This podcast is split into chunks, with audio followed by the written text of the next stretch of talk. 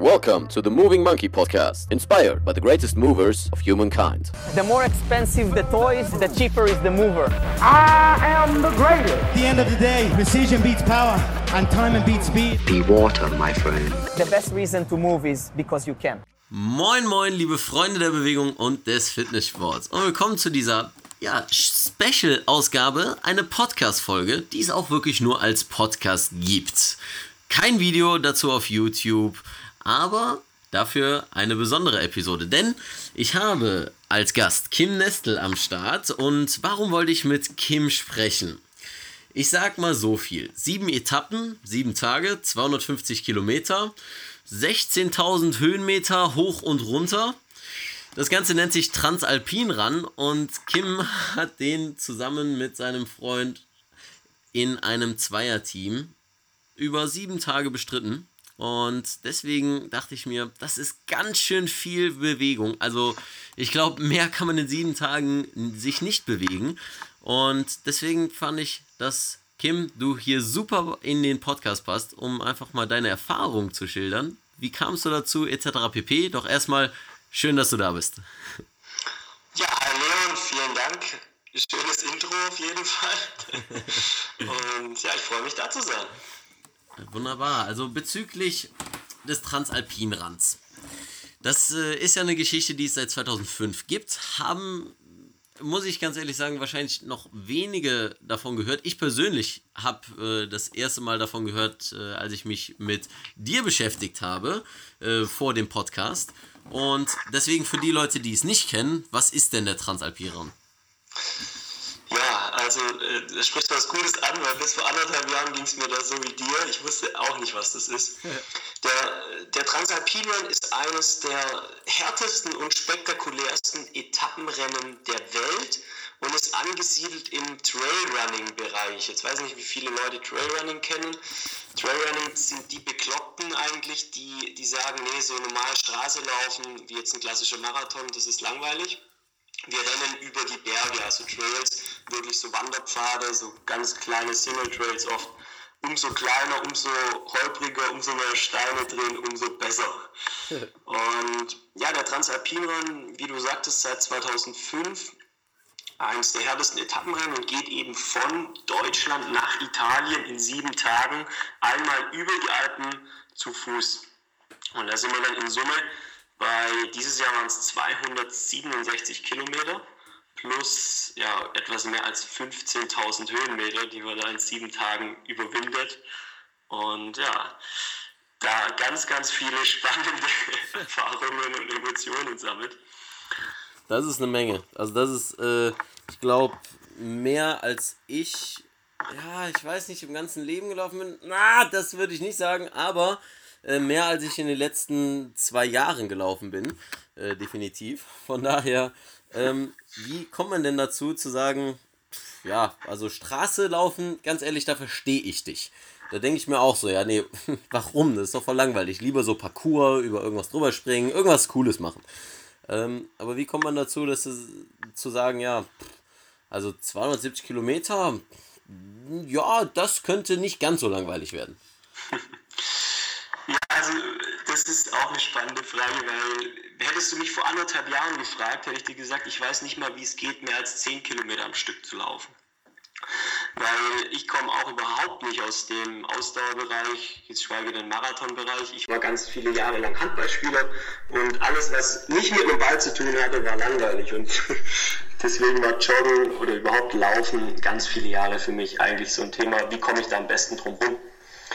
Und dann war es bei mir tatsächlich so, vor zwei Jahren war ich im Zuge meines Studiums in Schweden. Und dadurch, dass ich dann in Schweden war, so weit weg war, hat sich das mit dem Handball langsam aufgelöst und ich habe dann gemerkt, Mensch, ich brauche irgendwas. Weil so ganz ohne Sport, da fühle ich mich richtig unausgeglichen und Fitnessstudio ist nicht so mein, meine Welt. Da bin ich nicht so daheim, da fühle ich mich nicht so, nicht so wohl. Und dann habe ich tatsächlich einfach mal angefangen und gedacht, okay, Laufen, Schweden hat eine echt schöne Landschaft, kannst du immer machen, brauchst niemand dazu. Und war für mich am Anfang einfach mal so ein bisschen Ausgleich zur Uni, weil es ja kopflastig ist, um, um den Körper in Bewegung zu kriegen. Jetzt war es halt bei mir so, das habe ich dann irgendwie zwei, dreimal die Woche, so ganz gediegen, halbe Stunde laufen gewesen. Das war mir irgendwann langweilig. und dann war es tatsächlich so, ich habe in YouTube zufällig so ein Video gesehen von diesem Transalpinern. Können wir gerne dann auch mal nachher verlinken. Jo. Und ich saß vor diesem Video, das war so dieses Image-Video, ich glaube von Transalpinern 2015 damals.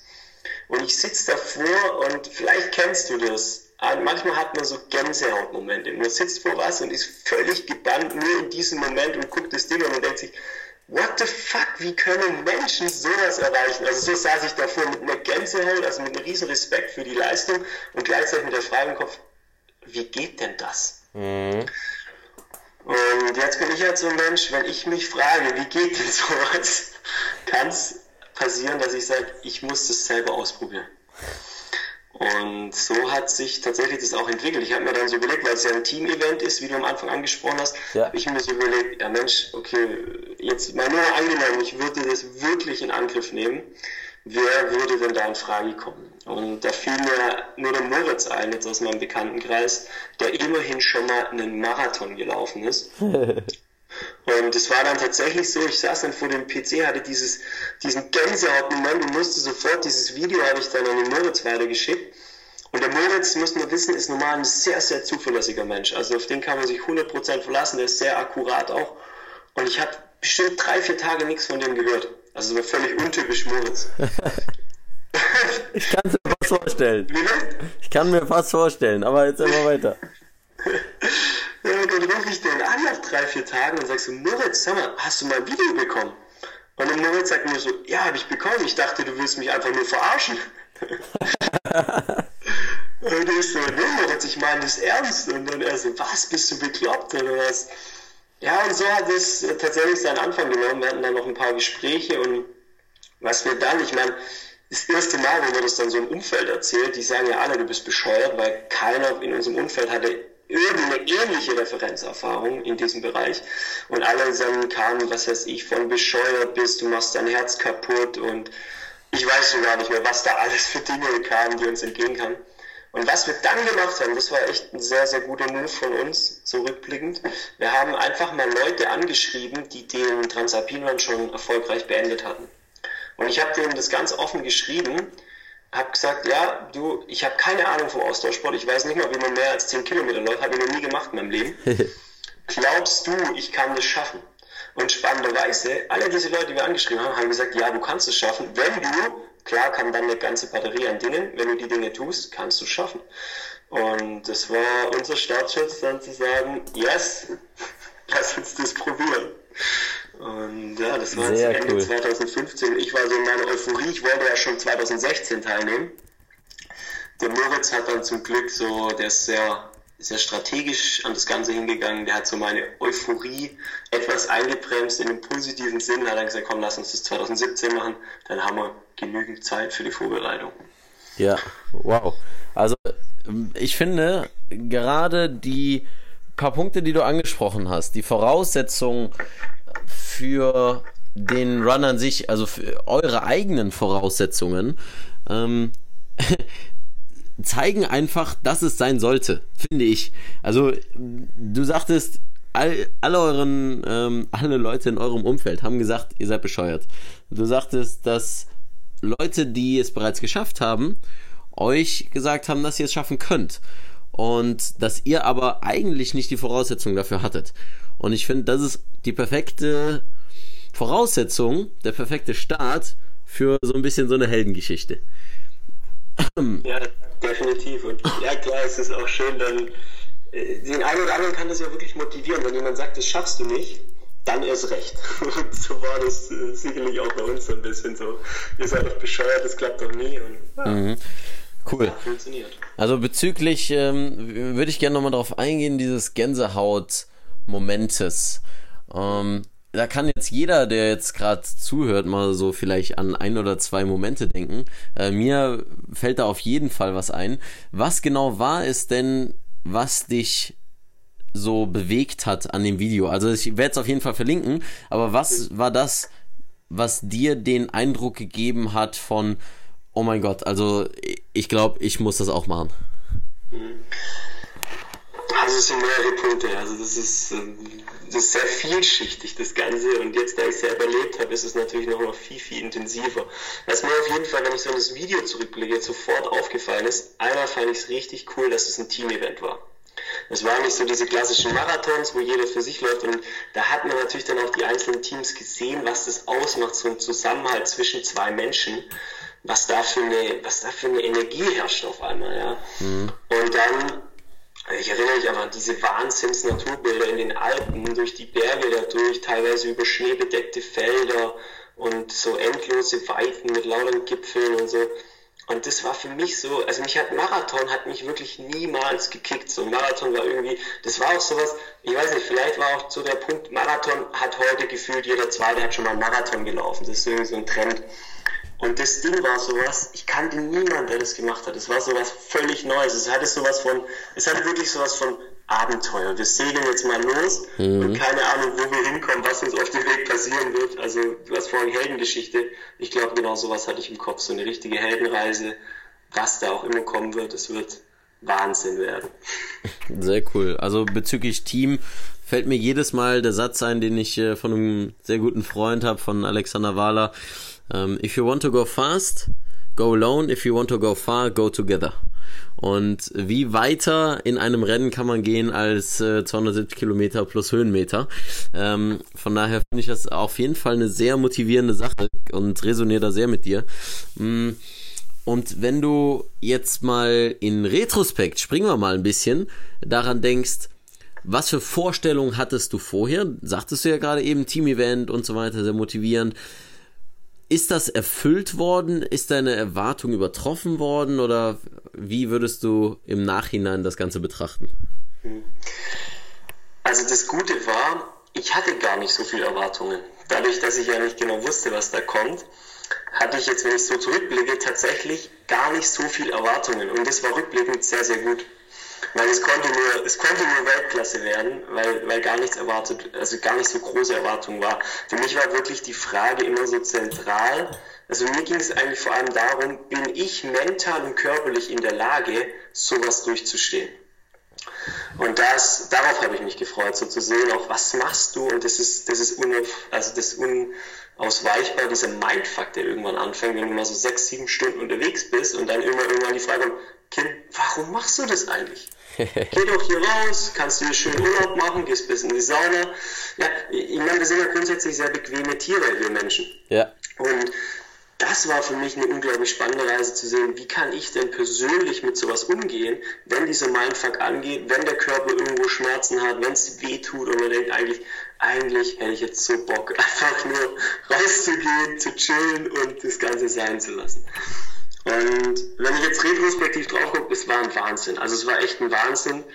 Und allein schon, also alleine, was, was so zwischen mir und Moritz entstanden ist, diese Energie, jetzt wenn wir nur mal dieses Team anschauen, das ist, das ist das ist ein Band fürs Leben. Also ich habe wirklich noch nie mit jemand so eine intensive Erfahrung gehabt, jetzt, ich sag mal, außerhalb von einer Liebespartnerschaft, nur so eine intensive Verbindung zu jemandem zu haben, das ist echt, also habe ich noch nie gehabt in so einem eng, weil man ist ja auch da sieben Tage, 24 Stunden nur zusammen, hat auch nur einen Fokus den ganzen Tag, es geht alles andere unwichtig. Der ganze Tag ist nur ein Zeichen dieses einen Ziels, dieses Ding zu schaffen. Und was mich unglaublich begeistert hat, war das Thema, auch wie die Teams miteinander umgegangen sind. Das muss man sich vorstellen, da nehmen 300 Teams teil, also 600 Leute die zumindest mal starten. Äh, die Ausfallquote 50 Prozent, also die Hälfte kommt ungefähr wow. Allerdings 600 Leute aus 29 verschiedenen Nationen. Also es ist kulturell auch total gemischt, aus der ganzen Welt kommen da Leute zusammen. Sehr geil, ja. Und das Spannendste für mich war auf einmal, es war alles weg, was so Status, was irgendwelche Titel, weil da war niemand, scheißegal, was du von Beruf hast, da gab es nicht, er ist der Anwalt, er ist der Feuerwehrmann, er ist der Straßenkehrer, was auch immer, oder der ist der Arzt. Manager, Unternehmer, das gab es da alles nicht, weil alle waren einfach nur der Läufer. Mhm. Und was da für eine Menschlichkeit dann entstanden ist, also auch so während dem Lauf, wenn man dann mal so ins Gespräch kam mit anderen Nationen, es war dann eher so, hey, wenn du vorbei willst, sag Bescheid, ich lass dich vorbei. Es hat überhaupt nichts mehr mit, ich sag mal, mit dieser Ellbogenmentalität zu tun. Es war einfach nur total menschliches Gefühl und alles andere war unwichtig. Und das war, das war unglaublich spannend, sowas zu erleben. Das habe ich definitiv auch nie erwartet, dass das so wird, dass da das Ganze auch innerhalb der Teams ein so krasses menschliches Gefühl herrscht. Hm, okay, sehr spannend. Das hätte ich persönlich jetzt auch nicht erwartet, weil man ja häufig nur an, oder ich habe persönlich daran gedacht, so, ja gut, Leistung geben, äh, versuchen dran zu bleiben und so weiter, aber ich sag mal, das Feinfühlige, was dabei noch entsteht, oder das äh, Zwischenmenschliche, ist ja auch noch ein Riesenaspekt, weil ohne, ohne das funktioniert es ja nicht. Ähm, inwiefern würdest du sagen, was sind, was sind Voraussetzungen für den Teamumgang jetzt? Also, was waren gute, was waren etwas verbesserungswürdige Dinge, die zwischen euch, dir und Moritz, ähm, geklappt oder nicht geklappt haben für den Run, dass er dann eben auch erfolgreich war? Also wir müssen das Team hier an der Stelle sogar noch erweitern. Das waren nicht nur Moritz und ich, wir hatten relativ früh auch noch einen Personal Trainer mit an Bord. Mhm der jetzt zwar nicht mitgelaufen ist beim Event, doch der in der kompletten Vorbereitung und auch während des Laufs so unsere, ich sag mal, zum einen mentale Unterstützung war und natürlich auch der war, der uns mit Trainingsplänen, Ernährungstipps und was so alles drumherum gehört, versorgt hat. Und das war das Sören, sein Name. Und was er geschafft hat, und das war eine wichtige Voraussetzung, dass es so gut geklappt hat bei uns, er hat es geschafft, weil wir haben ja angefangen vor anderthalb Jahren, Moritz war auf einem ganz anderen Level als ich. Der hat ja schon einen Marathon gelaufen und so, also der war ausdauertechnisch deutlich weiter als ich war. Ja. Und der Sören hat es geschafft, durch unterschiedliche Trainingspläne und unterschiedliche Trainingsschwerpunkte uns wirklich auf den Punkt zu dem Lauf gleich fit zu machen. Also wir hatten Durchschnittspulse, die waren zwei bis drei Schläge unterschiedlich. Unsere beiden Durchschnittspulse während dem Lauf. Also, mhm. Und das ist natürlich, wenn du gleich stark bist ungefähr, dann macht es doppelt Spaß, weil nicht der eine wegrennt, der andere irgendwie hinterherhechelt, sondern du machst es gemeinsam und hast dadurch Spaß. Was auch sehr, sehr zentral war, war das gemeinsame Ziel. Wir haben von Anfang an gesagt, unser Ziel ist es, erfolgreich das zu beenden. Innerhalb, da gibt es natürlich Zeitlimits. Wenn du die überschreitest, bist du disqualifiziert. Nur wir hatten nie gesagt, wir müssen jetzt, was weiß ich, Platzierung X werden oder so, weil wir einfach gesagt haben, wir wollen auch noch das ein Stück weit genießen. Wir wollen nicht nur mit den letzten Körnern gerade so übers Ziel hecheln, sondern wir wollen auch den Prozess, also auch die Momente, diese wunderschönen Landschaften und dann auch mal kurz die Zeit nehmen und sagen, wir halten mal kurz an und machen ein Bild hier, weil es gerade so, so mächtig ist. Und das war, das war ganz zentral, weil dieses Ziel immer, immer vorschwebt, weil gerade während dem Lauf, wenn du dann gerade mal mit einem anderen Team und du merkst, hey, da könnte es noch überholen und so, dann fängt es natürlich an, diese innere Kämpfe in dir zu sagen, hey komm, den kriegen wir noch ja. weg. Ja, und da dich immer wieder einzufangen, zu sagen, Mensch, was war nochmal unser gemeinsames Ziel? Bringt es uns jetzt wirklich, wenn wir uns hier noch voll auspowern, so kurz vor dem Ziel, nur um die zu überholen? Oder lass es uns doch genießen? Also das war, das war sicherlich sehr, sehr zentral, dass wir von vornherein ganz klar waren und das gemeinsame Ziel hatten. Und gleichzeitig gab es natürlich auch während dem Lauf mal den einen oder anderen Moment, wo die Stimmung nicht so schön war. Also es gab, es gab zum Beispiel, ich glaube, das war Etappe 2, das war so eine Etappe, muss man sich vorstellen, Regen, kalt, schlammig alles, rutschig und... Beste Voraussetzung einfach. Ja, also Weltklasse. da, da hat man richtig Spaß einfach. Und, und es war dann so eine Etappe, da ging es dem Moritz, der hatte ein bisschen Probleme mit seinem Knie. Und dann ging es ihm nicht so gut. Und ich bin halt so, ich bin von uns beiden schon eher der, der so ein bisschen Risiko. Also ich, ich, ich denke manchmal nicht so viel nach und mache einfach. Da gibt es auch ein schönes Bild von uns. Da laufen wir die Etappe und ich so mitten durch den Matsch und der Moritz versucht immer so aus dem Matsch rumrum, nicht so, nicht so ins Rutschen kommt. Ja, auf jeden Fall bin ich dann halt so in meinem Ding einfach gelaufen, in meinem Tempo und war dann irgendwie so 30, 40 Meter vor Moritz habe das allerdings gar nicht so sehr be also bewusst wahrgenommen, weil du bist dann irgendwann noch in so einem Tunnel. Und da war das echt zentral, dass Moritz irgendwann zu mir gesagt hat, hey Kim, halt mal an. Und dann mir ganz klar gesagt, Kim, das kotzt mich gerade an, dass du jedes Mal 30 Meter vor mir läufst. Ich will, dass wir das zusammenlaufen. Was war unser gemeinsames Ziel? Und es war so wichtig, dass es mir da so klar und deutlich gesagt hat, weil ich wusste, wie er es gemeint hat und gleichzeitig ist mir nicht bewusst gewesen in dem Moment, wie das auf ihn wirkt, weil das hatte ich gar nicht auf dem Schirm. Und äh, das, das war natürlich so Momente, wo es dann nicht ganz so klappt. Und gleichzeitig, wenn man dann kommuniziert und offen und ehrlich kommuniziert, dann ist man da schnell auch wieder zusammen so auf einer Wellenlänge. sehr stark. Das kann ich mir sehr gut vorstellen, dass es äh, für euch auch eine Erfahrung ist, die ihr ja einfach auch mitnehmt dann in den Alltag wieder, oder?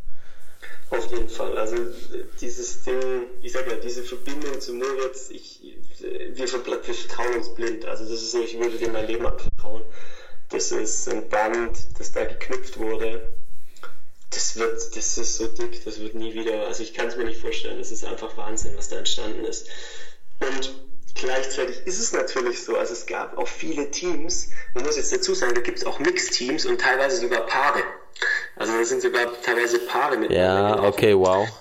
Und da gab es jetzt zwei, zwei Versionen. Es gab im Ziel gab es zwei Heiratsanträge, also ich glaube, wenn man das schafft, dann ist also dann hat die Beziehung auf jeden Fall eine krasse Belastungsprobe hinter sich. Und gleichzeitig gab es auch ganz viele, ich weiß nicht, ob die sich getrennt haben, nur das war dann schon so, da abends eine Pasta-Party und auf einmal sitzen die fünf Tische aufeinander und beide total sauer und so, ich kann nicht mehr mit dem. Ich kann nicht mehr mit dem an einem Tisch sitzen. Die haben sich nur angezickt, ja. Also es ist schon, weil man ist natürlich in mentalen und körperlichen Extrembereichen und da ist man nicht mehr, da, da legt man einfach alle Masken ab, da sagt man, wie man gerade drauf ist. Und das kann natürlich dann auch mal falsch ankommen. Ne? Mhm, absolut. Also das habe ich bisher nur so gehört von ähm, dem Santiago de la Compostela, so hat man das, sagt man das so, also auf jeden Fall auf deutscher Jakobsweg. ähm, genau, dass eben dort auch Leute zusammengehen und ich sag mal, Paare, die dort gehen, häufig, wenn sie wirklich zusammengehen wollen, auch wieder diese zwei Dynamiken entwickeln, äh, entwickeln. Und ich sag mal, es ist sehr interessant, finde ich, zu sehen, wie einfach der Mensch unter Belastung äh, vielleicht, vielleicht sogar mehr zum Tier wird ähm, als die Menschlichkeit, aber trotzdem, wenn man es schafft, dann die Menschlichkeit weiterhin zu bewahren, um dort einfach nicht in diesen Modus von Aggression, Trauer, Wut, wie auch immer zu fallen, sondern da sich ja vielleicht beherrschen zu können oder einfach ähm, da reflektiert drüber zu sein. Inwiefern hast du die Erfahrung für dich jetzt gemacht, gar nicht mal so im Team, sondern für dich, was deine mentale Einstellung angeht, um, ähm, nach dem Run und auch in deinem Alltag? Konntest du da ähnliche ja, Parallelen ziehen? Ja, also mental, mental habe ich natürlich viele Dinge für mich mitnehmen können. Also ein Punkt war der, den ich vorher schon mal angesprochen habe, was wirklich möglich ist, wenn man mal so einen totalen Fokus entwickelt. Weil die Woche war ja wirklich nur, es war alles, also der ganze Alltag war weg. Was wir sonst so im Alltag haben, wenn wir an irgendwas arbeiten, wir haben immer diese ganzen Ablenkungen ganz oft. was ich wirklich gelernt habe, wenn man mal eine Woche oder wirklich sagt, ich habe jetzt nur das Ziel, alles andere ist völlig egal. Und der ganze Tag auch nur in diesem Zeichen steht was man da schaffen kann innerhalb von einer Woche, wenn wir es jetzt übertragen, gut, das waren jetzt einfach viele Kilometer gelaufen, nur das Gleiche gilt ja für jeden anderen Lebensbereich auch. Also, und das ist was, das ich mir mitgenommen habe, wo ich sage, jetzt, wenn ich an gewissen Dingen arbeite, dann mache ich da wirklich so Fokusblocks zumindest, wo ich dann sage, ich, ich schalte mein Handy aus, ich tue alle Ablenkungen minimieren und nur mal den Fokus auf diesen Ding, weil ich dann in ein, zwei Stunden viel mehr schaffe, wenn ich acht Stunden so halblebig dran arbeite. Und das, man hört es oft, äh, bei mir ist es so, ich muss viele Dinge selber erfahren, um sie wirklich zu verstehen. Und das war für mich ein Punkt, so diesen totalen Fokus mal auf ein Ding zu richten, wie, wie viel schneller du einfach vorankommst, ist Wahnsinn. Der zweite Punkt, der für mich natürlich sehr spannend war, war das, was ich vorher auch kurz angesprochen habe, mit diesem mentalen Mindfuck was machst du dann wirklich, wenn es mal unangenehm wird und wenn es so, so langwierig wird und so, oh, wann ist endlich vorbei und kein Bock mehr und ja. schmerzt. Und was mir da echt ganz stark geholfen hat, waren Mantras. Also ich habe immer, wenn das irgendwie angefangen hat, habe ich mir gewisse Mantras mit positiven Gedanken zurechtgelegt und habe die einfach immer wiederholt, weil das Schöne ist ja, wir können keinen Gedanken, also wir können keine zwei Gedanken gleichzeitig denken. Das heißt, solange ich ein positives Mantra habe, kann ich nicht denken, auch gar keinen Bock mehr. Und was, ja, ist so. Also das ist relativ einfach, nur das hilft dann unglaublich. Und was natürlich auch immer wieder hilft, so sich zu überlegen, was ist denn das Große dahinter? Warum mache ich denn das eigentlich? Und wenn ich mir das immer wieder denke, dann schaffe ich auch diese, diese, ich sag mal, schwierigeren Phasen viel einfacher und leichter und mit deutlich weniger Verbissenheit, als wir es oft zum Alltag erleben. Und das war, also das war definitiv für mich ein riesen Learning, da damit umzugehen, weil das, das haben wir auch in anderen, in anderen Lebensbereichen, wo dann Dinge einfach mal, ich sag mal, manchmal werden sie langweilig oder langwierig. Mhm. Ja, da dann einfach äh, die Kraft zu haben, zu sagen, gut, es geht jetzt einfach nicht darum, dass, äh, dass, es, dass mir langweilig ist. Fokus auf was anderes, Fokus auf das Endresultat und dann, äh, ja, sage ich auch immer gerne, ballern. So. Und dann wird dann einfach mal durchgearbeitet. Das äh, finde ich interessant, dass du das, äh, dass du das jetzt ansprichst. Ich habe in der letzten Zeit nämlich eine ähnliche Erfahrung gemacht und zwar mit dem Handstand-Online-Kurs, den ich rausgebracht habe. Und den habe ich auch, ich habe den angekündigt, um mich selbst ein bisschen unter Druck zu setzen und dann war plötzlich nur noch eine Woche zum Release-Date. Und ja, da musste halt alles äh, innerhalb von einer Woche gemacht werden. Und ich hatte natürlich äh, großartige Unterstützung äh, von ein paar Freunden, aber äh, das innerhalb einer Woche zu schaffen, war dann auch so eine Sache. Nach der Woche habe ich gedacht, so, okay, krass. Von daher, das in Bezug auf ein sportliches Event ist natürlich nochmal, äh, finde ich, hat nochmal wesentlich mehr Impact. Ähm, gerade was du sagst in Bezug auf, auf diesen Mindfuck. Ähm, diese Erfahrung habe ich bereits mal gemacht in Bezug auf so eine Push-Up-Challenge. Gibt es auch ein Video von mir ähm, auf YouTube und Instagram. Und da habe ich für mich eine Erfahrung gemacht. Da würde ich gerne wissen, wie das bei dir war. Und zwar, dass ich gemerkt habe, ab einem bestimmten Punkt, der Schmerz wird nicht mehr. Also es geht nur noch um Aushalten und dem Kopf zu sagen, ne, es ist nur noch Kopf, ja genau, es ist nur noch die Kopfsache, durchzuhalten. Aber der Schmerz physisch wird nicht mehr. Wie war das bei dir?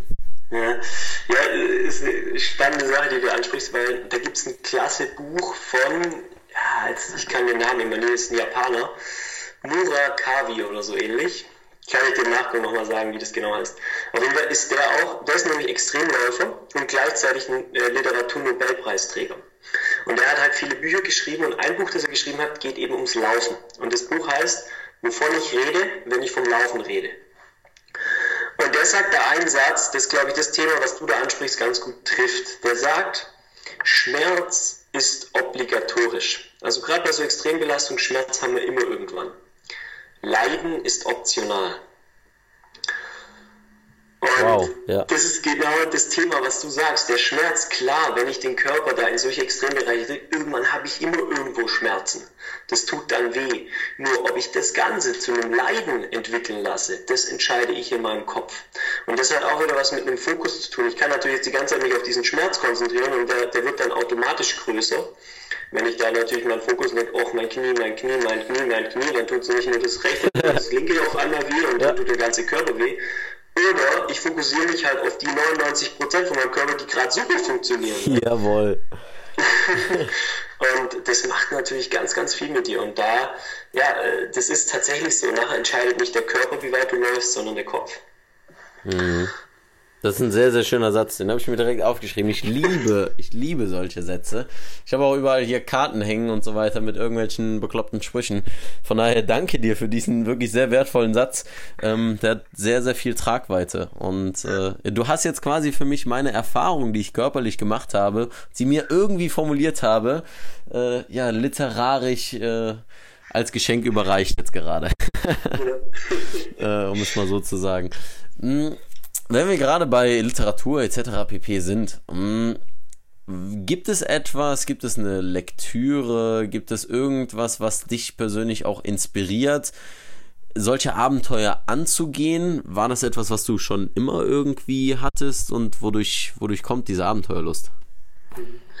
Also eine Lektüre speziell gibt es nicht. Ich kann, wenn jetzt, wenn jetzt jemand Interesse hat am Laufen, kann ich das Buch von dem Japaner eben empfehlen. Ich kann im Nachgang nochmal, ich, ich kann wie gesagt seinen Namen nie richtig. Alles in den Show Notes. das hauen wir dann in die Show Notes, genau. Und sonst gibt es jetzt für mich kein spezielles Buch, wo ich sage, das hat bei mir die Abenteuerlust geweckt. Ich glaube, das ist schon was, was ich einfach in mir selber trage Und ich brauche immer wieder, also ich, ich mache das oft auch so, wenn ich so am Jahresanfang so meine Ziele mir überlege für das Jahr, gibt es immer so ein kleines Abenteuer, das ich damit, weil das ist so für mich, das hat für mich was mit Leben zu tun, das Leben in, in ganz vielen Facetten wirklich zu, zu erfahren. Und, und so war für mich zum Beispiel, ich war früher ganz viel reisen, auch viel alleine unterwegs, mit Rucksack in irgendwelchen Dschungels und Wäldern und äh, keine Ahnung. Und, und so hatte ich immer wieder mal ein Abenteuer und jetzt war eben, dieses Jahr war das Abenteuer Transalpine Run. Das ist für mich einfach, ja, das ist eine Lebenseinstellung. Also das ist, weiß nicht, ob man das über ein Buch nur bekommen kann, das ist für mich einfach ein Teil, wie ich mein Leben lebe. Und ja, da, da so meinen kleinen Abenteurer immer in mir mit dabei habe. Finde ich sehr gut. Ähm, in Bezug auf, ich sag mal, dein, also deine Mantras hast du schon angesprochen und in Bezug auf deinen Alltag, welche Mantras übernimmst du da, die du ja hast, um ich sag mal, Abenteuerlust hat immer was mit Neugierde zu tun, hat immer was mit, ja, in Bewegung bleiben zu tun und so weiter dass du das weiterhin frisch hältst, dass du diese Neugierde beibehältst, wie so ein Kind quasi. Ähm, wir haben vor dem Podcast schon mal über ein bisschen Kinder gesprochen. Sagtest du was, dass du da in die Richtung was machst? Ähm, inwiefern zieht sich das äh, vielleicht so durch deinen Alltag? Äh, Gibt es da einen roten Faden? Ja, also was man da auf jeden Fall, ich meine, grundsätzlich ist es eine Einstellung sein. Das hat immer was mit einer inneren Haltung zu tun, glaube ich. Und äh, wichtig ist es für mich, ich bin einfach ein sehr, sehr offener und neugieriger Mensch. Das hast du gerade schon gesagt. Und ich interessiere mhm. mich da einfach dann auch, wenn ich neue Sachen gehe, ich einfach völlig unvoreingenommen und lass mich mal überraschen. Ich meine, wenn wir jetzt so, so ein äh, Zitat wiederholen, Steve Jobs hat es ja schon so ein bisschen formuliert mit dem Stay hungry, stay foolish. Also immer so dieses innere Kind auch mal wieder, auch mal, mal völlig bescheuert sein und ohne diese äußeren Zwänge, was denken denn jetzt die anderen von mir, sondern einfach mal so einem Impuls auch folgen und machen, was in einem steckt. Und ja, bei mir zieht sich das tatsächlich sehr stark durch den Alltag, weil ich jetzt in meinem beruflichen Leben bin ich viel als äh, Trainer für Kommunikation unterwegs und, und äh, ja, befähige, inspiriere da einfach Menschen, die Kommunikation noch viel, viel wirkungsvoller zu nutzen, um sich das Leben einfacher zu machen. Und ich nutze da, ich bin da in einem Trainernetzwerk, das nennt sich Ludoki können wir gerne auch noch was verlinken. Jo. Und da gibt es halt das, dieses Training, Schulung, wie wir es so im klassischen Sinne kennen, wie in der Schule, wo der Oberlehrer vorne steht und erklärt, wie die Welt funktioniert. Ich glaube, da hat keiner mehr Bock drauf heute. Yes. Das ist so, da schlafen wir dann alle ein und, und denken, wann ist es endlich vorbei. Und dann sitzen noch alle und dann ist die Konzentration sowieso noch weniger und so weiter und so fort. Genau. Und die Idee bei Ludoki ist eben, das Ganze ähm, spielerisch zu machen. Also im, im Endeffekt, wenn man sich Kinder anguckt, die noch so völlig neu die Welt für sich entdecken, wie lernen die? Die größte Teil lernen die über Spiele. Die probieren Dinge aus, die fliegen auf die Schnauze, stehen wieder auf und haben Spaß dabei. Die haben Spaß und lernen gleichzeitig unglaublich viel. Und im Endeffekt ist das übertragen auf das Thema Erwachsenenbildung mit, mit spielerischen Formaten, mit viel Aktivierung, mit viel Interaktion, so wie du auch, äh, Bewegung gehört natürlich immer dazu, weil wenn ich nur da sitze und nichts mache, wie soll sich dann in meinem Gehirn was bewegen, wenn mein Körper selbst so, so statisch ist? Yes. Und, ja, genau, und, und das mache ich. Also da, deswegen ist da natürlich immer ganz viel, viel Spiel auch bei mir dabei und, und Abenteuer. Und ich bin auch so ein Mensch, ich bin halt, ich gehe zum Beispiel ganz, ganz selten, wenn überhaupt zweimal an den gleichen Urlaubsort. Weil ich, ich brauche immer was Neues, neue Inspiration, neue Umgebung. Und, und allein dadurch hält ja dein Geist sich unglaublich fit, weil immer wenn du in einer neuen Umgebung bist, musst du unglaublich viel, du kannst nicht in diese, in diese, in diese Muster verfallen. Ja sondern du musst immer, okay, wie kriege ich jetzt hier, wo kriege ich das Essen, was ist das Beste, was gucke ich hier an und und und. Und äh, ja, allein solche Dinge, so spielerisch an die Dinge hinzugehen, hilft da einfach ganz, ganz arg. Ja, und einfach auch dann nicht ja, gedanklich einzufrieren oder in den Mustern einzufrieren. Ne? Das ist ja auch wieder so eine Sache. Kinder haben nicht nur diese Neugierde und das Spielerische, sondern auch das natürlich auch durch diese normale evolutionäre Entwicklung, äh, dass sie reifen, ähm, aber dass sie viele Gewohnheiten immer wieder verändern und selber noch rumprobieren an Dingen, die sie bisher konnten, zum Beispiel Schuhe binden. Mama hat dir gezeigt, wie du Schuhe bindest und dann hast du irgendwann selbst einen Weg gefunden, der irgendwie für dich besser funktioniert so. Und äh, da einfach das das so zu beizubehalten, finde ich, ist auch etwas super Wertvolles. Was findest du, ist denn ein, ein oder zwei Tipps, die jeder so implementieren kann in den Alltag, um genau das weiterhin zu nähren? Ja, also ein Tipp, das war eigentlich schon der, wirklich mal bewusst auch öfters an neue Orte zu gehen oder vielleicht sogar einfach neue Wege zu probieren. Vielleicht anstatt jeden Tag den gleichen Weg zur Uni oder zur Arbeit zu nehmen, einfach mal, mal woanders gehen, vielleicht auch mal ein anderes Fortbewegungsmittel benutzen. Und wie gesagt, ich mache das dann halt ganz gerne im Urlaub, einfach immer wieder an neue Orte zu gehen. Und, und ich mache es tatsächlich so, wenn ich in Urlaub gehe, ich habe nicht mal einen Reiseführer. ich gehe da meistens hin, oft sogar, gut, das muss jetzt jeder für sich wissen, ob das was sind, oft buche ich nur einen Flug, vielleicht so die erste Nacht noch und dann lasse ich alles geschehen, wie es kommt. Und das. naja, also ansonsten, wenn, wenn, wenn es dir nicht gefällt, dann, äh, also wenn es dir nicht gefällt, dann rennst halt wieder nach Hause, ne? Also. Ja, ich mache dann eh meistens so, dass ich dann einfach äh, weiterreise, also innerhalb, innerhalb dem Land oder den Ländern, je nachdem, wo ich unterwegs bin. Ja.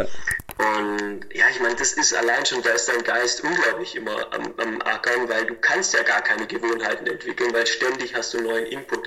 Ich meine, jetzt jeden Tag das zu haben, ist natürlich dann auch irgendwann anstrengend, weil das natürlich auch viel mentale Energie fordert. Ja. Das heißt, manchmal sind Routinen ja auch sehr sinnvoll, um einfach Energie zu sparen.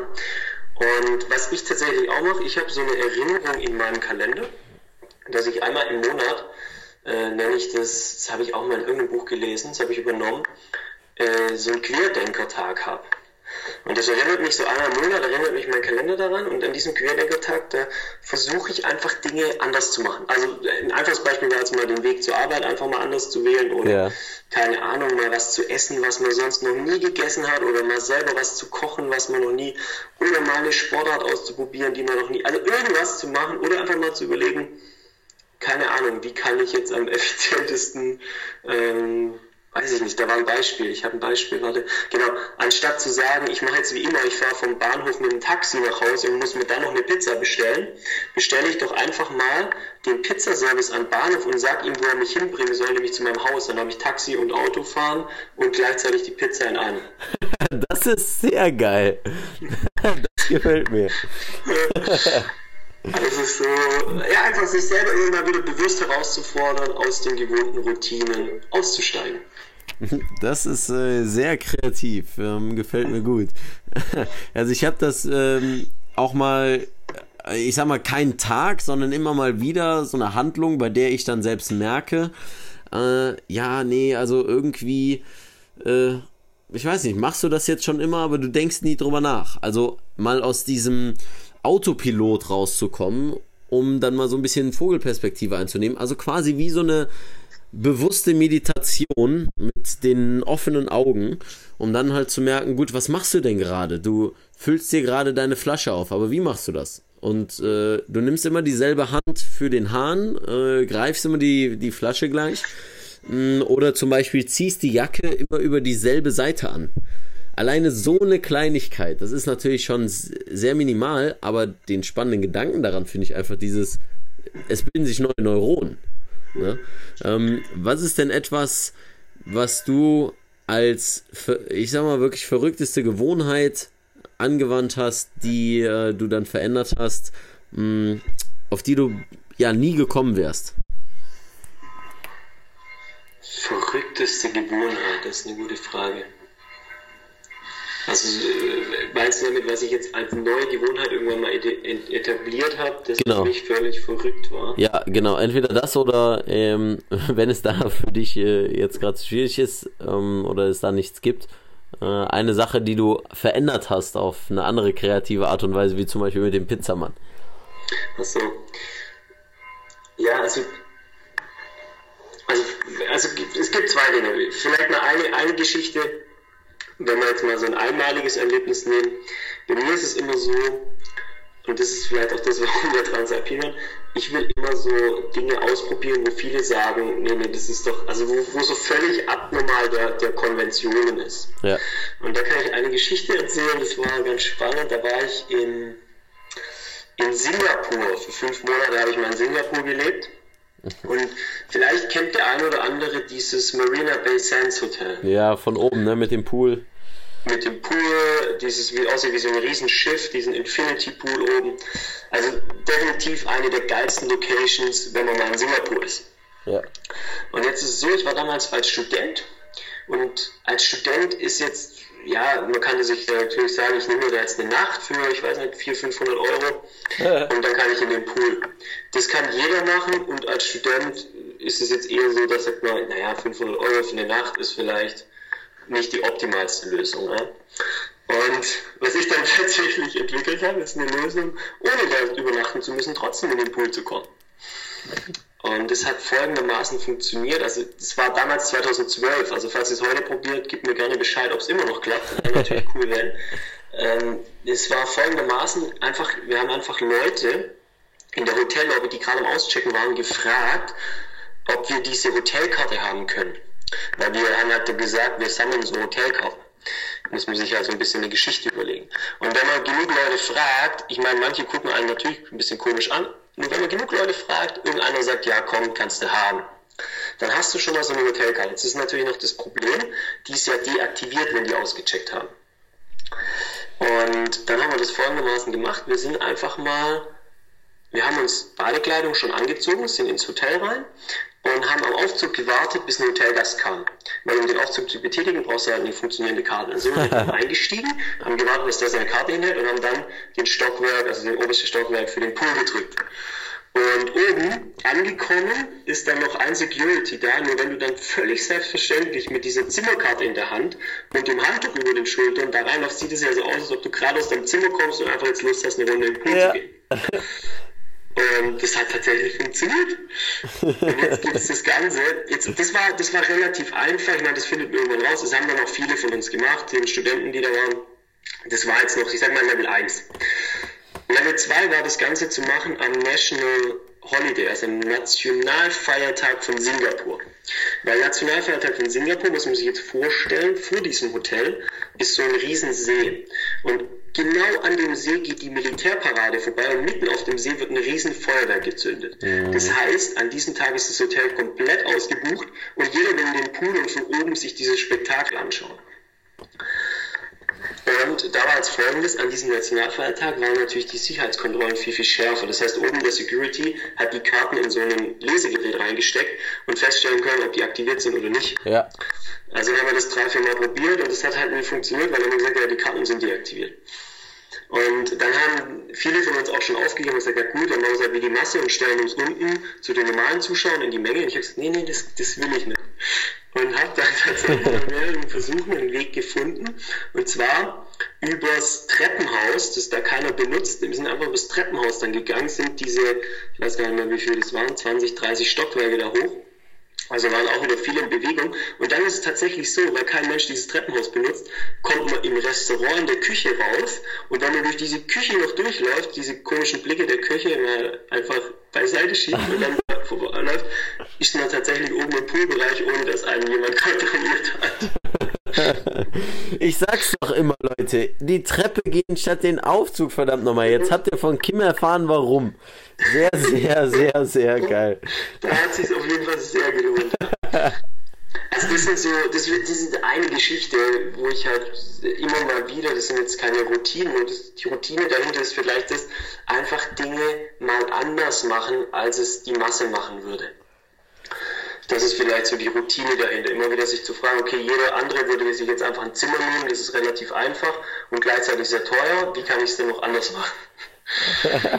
Das, das ist sehr cool. Auch äh, allein diese, äh, ja, einfach diese Blicke auszuhalten mit der Küche, wenn du in deinem, in einem verdammten Bademantel und deiner Buchse da langläufst.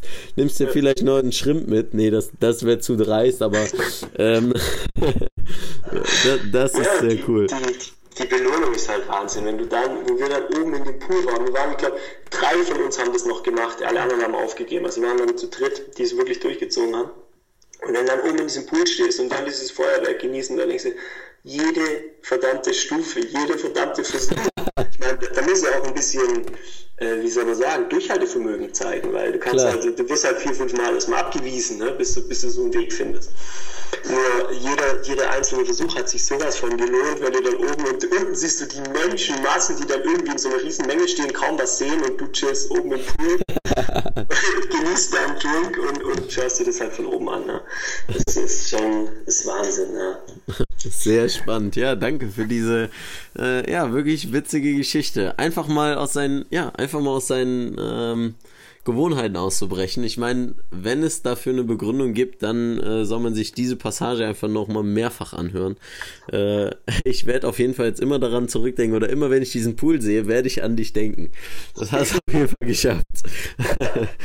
ähm, wenn du jetzt, äh, um das Ganze mal äh, äh, abzuschließen, auf einen Punkt zu bringen, an die Zukunft denkst und sagst, ja, da gibt es aber doch noch so ein paar Abenteuer, das, was ich bisher schon gemacht habe, ist alles cool, aber boah, da gibt es ein oder zwei Abenteuer, die will ich auf jeden Fall noch machen. Welche sind das? Oh, das sind sehr viele Dinge. Also ich habe so eine, ich habe tatsächlich so eine Bucketlist mit, glaube ich, über 100 Dingen, die ich alle noch in meinem Leben machen möchte. Ich kann dir mal ein paar nennen, was ich jetzt gerade so, Ja. was mir jetzt gerade so spontan einfällt. Also Dinge, die ich auf jeden Fall machen will, ist so Sachen wie Fallschirmspringen, selber Helikopter fliegen, selber ein Flugzeug fliegen, äh, Weltreise machen, Kitesurfen, Also diese, ich sag mal so diese mehr oder weniger typischen Bucketlist-Sachen, so die, das, was man, äh, das, was als erstes so einem einfällt, wenn man mal ein bisschen größer denkt. Ne? Ähm, Gibt es da noch eine Reise oder so einen bestimmten, so einen bestimmten Punkt, wie jetzt zum Beispiel Transalpin ran, ähm, bei dem du siehst, das hat kaum jemand bisher irgendwie gemacht, den du kennst? Also da jetzt ehrlich gesagt spontan weiß ich da gerade nichts. Ähm, ist tatsächlich so, weil, weil uns fragen auch viele Menschen, ja Mensch, was kommt denn jetzt? Ja, ja, ja, ja, klar. Diese Frage The stakes are high. ich- ja, also höre ich von jedem, glaube ich, mit dem ich jetzt mich über den Transalpin Run gesprochen habe. Und wir haben tatsächlich beide ganz bewusst gesagt vor dem Lauf, wir setzen uns erstmal kein neues Ziel Ja, in dieser Hinsicht. Weil zum einen haben wir gesagt, erstmal, wir wollen das genießen. Wir wollen jetzt nicht so, okay, wir haben das abgeschlossen und jetzt schnell fürs nächste und gleich wieder und, und gar nicht das auch genießen zu können. Ja? Wir wollen bewusst mal auch genießen, was wir da gemacht haben gemeinsam. Und ich meine, es gibt viele spannende Herausforderungen. Was ist da, was ist ich, lauf durch, ähm, was habe ich jetzt gehört, durch den, irgendwo durch den Dschungel gibt es einen krassen Lauf in Südamerika. Es gibt einen Lauf über Island und so. Also es gibt schon noch ein paar Sachen oder dann Antarktis oder so, wo wir sagen können, ach, die sind vielleicht nochmal ein Stück extremer. also Island kann ich dir empfehlen, da war ich jetzt mit meiner Freundin für zwei Wochen. Alright, also dann, ähm, ja, also ist tatsächlich so, wir haben jetzt da konkret kein neues Ziel, was so ein Abenteuer angeht, weil wir gesagt haben, wir wollen das jetzt erstmal nicht. Und ich bin mir sicher, wenn die Zeit reif dafür ist, dann wird es kommen und dann sind wir auch bereit dafür. Ja. So wie es mit dem Transalpin Run war. Wie gesagt, vor anderthalb Jahren war sowas auch nicht bei mir drauf. Das wäre jetzt so, ja, das ist so das, das Learning daraus. Finde ich super. Mm, Wenn du, ich sag mal, am Ende eines Podcasts stellt man ja gerne mal, mal so Ultimatumsfragen und so weiter. Äh, mit einer Ultimatumsfrage will ich dich verschonen, aber ähm, bezüglich der Neugierde oder der Abenteuerlust, wenn jetzt jemand sagt, ja, ja, geil, also ich wäre gern so abenteuerlustig und so neugierig und ähm, mutig wie Kim. Was ist so eine Sache, die jeder umsetzen kann, die du jedem empfehlen würdest, äh, einfach mit deiner Erfahrung, die du jetzt auch gemacht hast, mh, ja, für jeden, um dahin zu kommen, wo du bist. Ja, ich, ich weiß gar nicht, ob es darum geht, dahin zu kommen, wo ich bin, weil ich glaube, jeder hat so seinen eigenen Weg und jeder hat auch so seine eigenen, Dinge und Erfahrungen, die er machen möchte oder sie machen möchte. Mhm. Ich glaube, viel wichtiger ist sowas, wenn ich sage, ich will einen gewissen Mut oder einen gewissen Proaktivismus entwickeln, ist einfach mal anzufangen und zu machen. Und das kann im ganz Kleinen sein. Das kann sein, ich fange jetzt einfach mal an und traue mich mal fremde Menschen anzusprechen und die nach irgendwas zu fragen. Und dann mache ich einfach mal zehn Stück oder so. Oder rufe jetzt einfach mal jemand an und, und frage, keine Ahnung, nach irgendwas Besonderem, um einfach, um einfach mal so diesen, überhaupt mal hinzukommen. Also, das ist ja so, ich glaube, Tim Ferriss sagt es so schön in seinem Buch Die Vier-Stunden-Woche. Mhm. Er sagt, er gibt den Studenten dann immer so eine Aufgabe. Er sagt, ja, er gewinnt eine klasse Reise nach Hawaii oder so. Ihr müsst nur eine Sache machen. Dann sind wir alle begeistert und wenn er die Sache sagt, dann macht keiner oder fast keiner was. Und das ist dann irgendwie so, du musst halt irgendeinen Promi wie Rihanna, musst du irgendwie ans Telefon bekommen. Und das Spannende, was ich auf jeden Fall mitgeben kann, dadurch, dass das kaum jemand probiert, ist die Konkurrenz da völlig klein. Und also bei mir war das so, ich habe damals zum Beispiel, wo ich, ich war im Studium und war nicht so ganz zufrieden, und da hat mich zum Beispiel interessiert, weil ich da viel mit dieser Speaker-Szene zu tun hatte und da mehrere Bücher von bekannten Speakern gelesen habe, da habe ich mir so gedacht, Mensch, wie kann ich denn mal an so jemand rankommen. Und jetzt nicht mhm. irgendwie rankommen, einfach nur eine E-Mail schreiben, sondern ich wollte wirklich mit ihm telefonieren und vielleicht sogar da irgendwie noch mehr in Kontakt kommen. Und ich habe einfach gemacht, also ich habe dann einfach mal, da gab es kein Ding, da gab es irgendwie nichts, ich dachte, vielleicht kommt die Sekretärin, ich habe einfach mal den Kontakt gesucht und habe es geschafft, mit zwei, mit den beiden, die ich kontaktiert habe, äh, über eine halbe Stunde zu telefonieren. Und bei einem habe ich dann sogar mit dem ein halbes Jahr zusammengearbeitet. Ja, weil ich, und, und das war für mich wieder so ein Ding, genau das, was Tim Ferriss da sagt, ist so wahr. Weil das versucht kein Mensch oder kaum jemand, ja. Und wenn du es dann versuchst, dann bist du einer von den wenigen und es ist viel einfacher, wie das, was die Masse macht. Ja, ein, einfacher zu denken. Sehr cool. Ja. Einfacher zu denken und denken, ja gut, äh, gibt es halt keine Konkurrenz für. Oder, oder das Resultat davon ist, dass es keine Konkurrenz für gibt. Da habe ich ja. so auch noch nicht drüber nachgedacht. Ja, genau, und, und, und gleichzeitig einfach mal anzufangen. Es muss ja nicht immer gleich ein Promis sein, nur fang in deinem Maß an, wo du, und diese kleinen Schritte, und dann irgendwann bist du so weit, dass du sagst, jetzt kann ich einen Promi anrufen oder was auch immer. Nur, ich glaube, es geht einfach darum, viele Menschen, die ich erlebe, die fangen halt nie an. Die sagen immer das und das und das und das, und wenn ich nie anfange, mhm. dann, ich meine, nur Umsetzung kriegt nachher die Resultate. Und das ist gleich, als wenn ich das jetzt wieder übertrage auf den Transalpinen. Ich meine, vor anderthalb Jahren, keine Ahnung, wie man 10 Kilometer läuft. Und dann fange fang ich ganz langsam, die ersten drei Monate habe ich so ganz langsam trainiert und ganz wenig. Da hatte ich vielleicht zwei, drei Einheiten die Woche. Jetzt, wenn wir uns das Ende angucken, da habe ich sechsmal die Woche trainiert und bin teilweise am Stück, also eine Trainingseinheit war ein Marathon. Hm, krass. Und äh, ja, und das ist halt so die Sache. Nur hätte, ich hätte ja damals nie mit einem Marathon anfangen können, hätte ich nicht die ganzen Schritte davor gemacht die waren einfach notwendig, um irgendwann zu sagen, ja gut, es geht eine Trainingseinheit im Marathon. Und was natürlich da auch wieder deutlich wird, das ist mir das erste Mal so richtig bewusst geworden, dein Ziel, also was auch immer dein Ziel ist, bestimmt sowas von deine Schritte, weil jetzt nur mal angenommen, ich hätte jetzt einfach das Ziel gehabt, einen Marathon zu laufen, dann wäre ich ja im Training niemals einen Marathon gelaufen, macht mir halt auch nicht, da läuft man dann vielleicht mal 30 Kilometer. Nur jetzt war es für mich so, das Ziel war halt irgendwie sieben Marathons am Stück zu laufen dann läufst du halt mal Marathon im Training und denkst dir irgendwann, ja, eigentlich ist es nur, nur ein Teilschritt. Also. Sehr geil, ja. So dieses, ähm, einfach die Ziele so weit zu stecken, dass man, äh, ja, dass man sowieso sein minimalstes Ziel schon überschießt. So. Ähm, das ist nur das erste Mal, weil, ja, das ist ja auch so, ich meine, das, das liest man auch in jedem zweiten Erfolgsbuch so, wie heißt dieses schöne Satz, wenn du auf den Mond willst, musst du nach den Sternen zielen oder irgendwie so. Das hört man immer so, nur tatsächlich bewusst geworden ist mir wirklich da, wo ich dann einfach so mal sonntags, und das war so witzig, weil das erste Mal, als ich das gemacht habe, ruft mich danach ein Kumpel an und wir telefonieren so und der so, hey, was hast du gerade? So, ja, ich komme gerade vom Marathon zurück. Und der ist was vom Ding, der so, was? Marathon, ja, mein Trainingseinheit. Und da wurde mir erst bewusst, Mensch, ja, für andere ist das eigentlich voll krass, weil ich bin halt in dem Prozess da war das ein ganz normaler Teilschritt. Nur für jemand, der jetzt halt da wenig mit zu tun hat, ist es natürlich ein riesen krasses Ding und ja, Wahnsinn. Sehr verrückt. Ähm, ich hoffe, dass diese Ausgabe äh, vom Podcast, das äh, Podcast-Interview mit dir, mh, auf jeden Fall Leute dazu inspiriert hat, zumindest von der Couch zu kommen und denken, ja gut, wenn der Kim in sieben Tagen 270 Kilometer, äh, also Kim, du und Moritz natürlich, ähm, in 270 Kilometer äh, das in sieben Tagen schafft, dann kann ich auch mich jetzt aufmachen und äh, zum Fitnessstudio gehen. Oder ansonsten, wenn jemand irgendwie noch Fragen an dich hat, wenn er sagt, ja, hey, ich will auch einen Transalpin ranmachen ähm, und, und dich persönlich da fragen will, so wie du die Leute gefragt hast, die es schon mal gemacht haben, äh, ja, wo kann äh, derjenige dich erreichen? Äh, am einfachsten ist, weil, das haben wir ja gar nicht gesagt, Leon, wir beide sind auch Podcast-Kollegen. Ja. Und äh, unser Podcast heißt Weltklasse überragende Podcast. Also einmal entweder direkt eine Mail schicken, das wäre podcast at weltklasseüberragend.rocks und Weltklasse überragend einfach zusammen und eben mit UE geschrieben.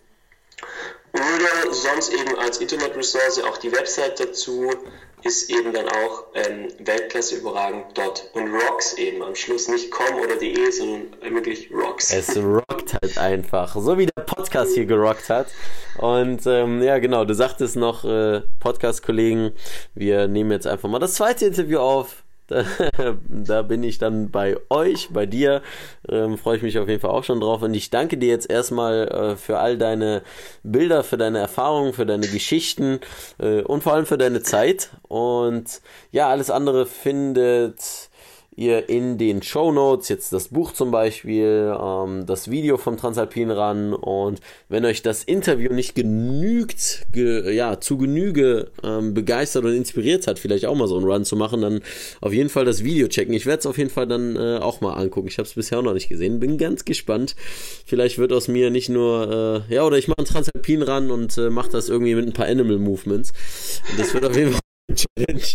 Ähm, genau, von daher danke dir, äh, Kim, nochmal an dieser Stelle. Und ja, äh, ich würde jetzt einfach mal sagen, das letzte Wort übergebe ich an dieser Stelle an dich. Ich sag wie immer, keep moving, stay sexy und bis zum nächsten Mal. Ja, vielen Dank, Leon. Mir hat es jede Menge Spaß gemacht. Ich hoffe auch, dass da das ein oder andere Inspirierende für dich auch als Zuhörer drin war. Und mir bleibt auch noch eins zu sagen: Stay Weltklasse überragend. Hey, hier ist Leon, euer Moving Monkey und wow, vielen Dank, dass ihr so lange dran geblieben seid und alles bis zum Schluss gehört habt. Und dafür möchte ich mich bedanken und zwar mit zwei kleinen Dingen zum Abschluss. Zunächst einmal habe ich einen kostenfreien Mobility-Kurs für dich, den du in der Beschreibung findest. Einfach deine E-Mail-Adresse eintragen und du bekommst ihn kostenlos in deine Mailbox geschickt, wo ich dich an die Hand nehme, mit Mobility anzufangen, mit den grundlegenden Dingen, die du brauchst, um schmerzfrei und beweglicher zu werden.